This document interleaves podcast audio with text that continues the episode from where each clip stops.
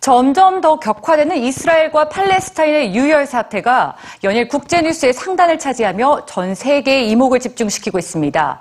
두 나라의 싸움은 단순히 최근에 발생한 일이 아닌데요. 오늘 뉴스지에서는 수십 년 동안 교전과 휴전을 반복하는 팔레스타인과 이스라엘의 뿌리 깊은 갈등을 들여다봅니다.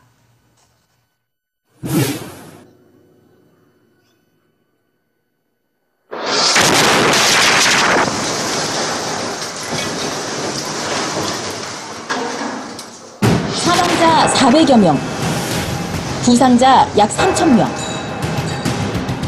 이스라엘이 팔레스타인 가자 지구에 첫 공습을 시작한 지난 8일 이후 지금까지 발생한 인명 피해입니다. 두 나라 사이에 무슨 일이 벌어지고 있는 걸까요? 사건의 시작은 지난 6월 30일 이스라엘 10대 소년 3명이 살해된 채 발견되면서부터입니다. 곧이어 7월 2일 팔레스타인 소년이 불에 타 죽는 보복성 살해가 이루어지면서 두 나라의 교전이 시작된 건데요. 사실 이스라엘과 팔레스타인의 갈등은 수천 년 전으로 거슬러 올라갈 만큼 생각보다 그 골이 깊습니다. 팔레스타인은 원래 지중해와 요르단강 사이의 땅, 그리고 그 인근 지역을 일컫는 지역의 이름입니다. 이스라엘과의 악연이 본격적으로 촉발된 것은 1948년 이 팔레스타인 지역에 이스라엘이 건국되면서부터인데요. 당시 팔레스타인 지역에는 우리가 현재 팔레스타인 사람들이라고 부르는 아랍인들이 85%가 넘는 지역에 살고 있었지만 유대인들은 본래 자신의 땅임을 주장하며 결국 이스라엘을 세웁니다.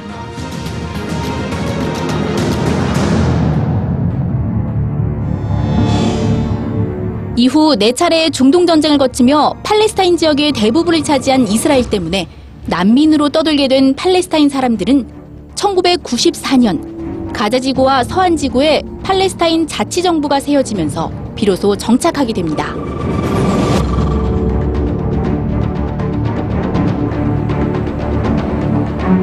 하지만 이스라엘은 가자 지구를 봉쇄하고 서한 지구에는 유대인 정착촌을 만들며 이마저도 불법적인 점령을 시작합니다. 그러자 2006년 팔레스타인 자치정부에서는 이스라엘에 대한 무장투쟁을 하는 하마스가 팔레스타인 국민들의 높은 지지를 받으며 집권당으로 선출됐는데요. 국제사회 여론은 이스라엘의 가자 지구 공격이 바로 이 하마스를 제거하기 위함이라고 분석하고 있습니다.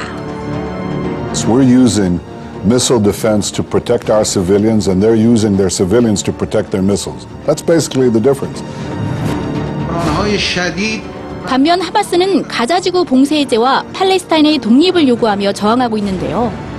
팔레스타인 내부적으로는 하마스에 패배한 파타당과의 내전과 외부적으로는 여러 강대국들의 이해관계가 얽히면서 두 나라의 갈등은 점점 더 극에 달하고 있습니다. Whenever anyone want to go uh, to, to be a mediator, at least you should be between this and this. But what we saw in, in it, we saw only what the Israelis want from us, but we didn't see anything from what the Palestinians want from the Israelis. 무엇보다도 반세기 동안 지속돼 온 이 정치적인 싸움의 가장 큰 희생자는 언제나 무고한 민간인입니다. 지금도 이스라엘의 봉쇄로 가자 지구에 고립된 사람들은 하루에도 수백 발씩 떨어지는 미사일에 죽음을 맞고 있는데요. 우리가 절대 외면하지 말아야 할 것은 바로 이들의 울부짖음이 아닐까요?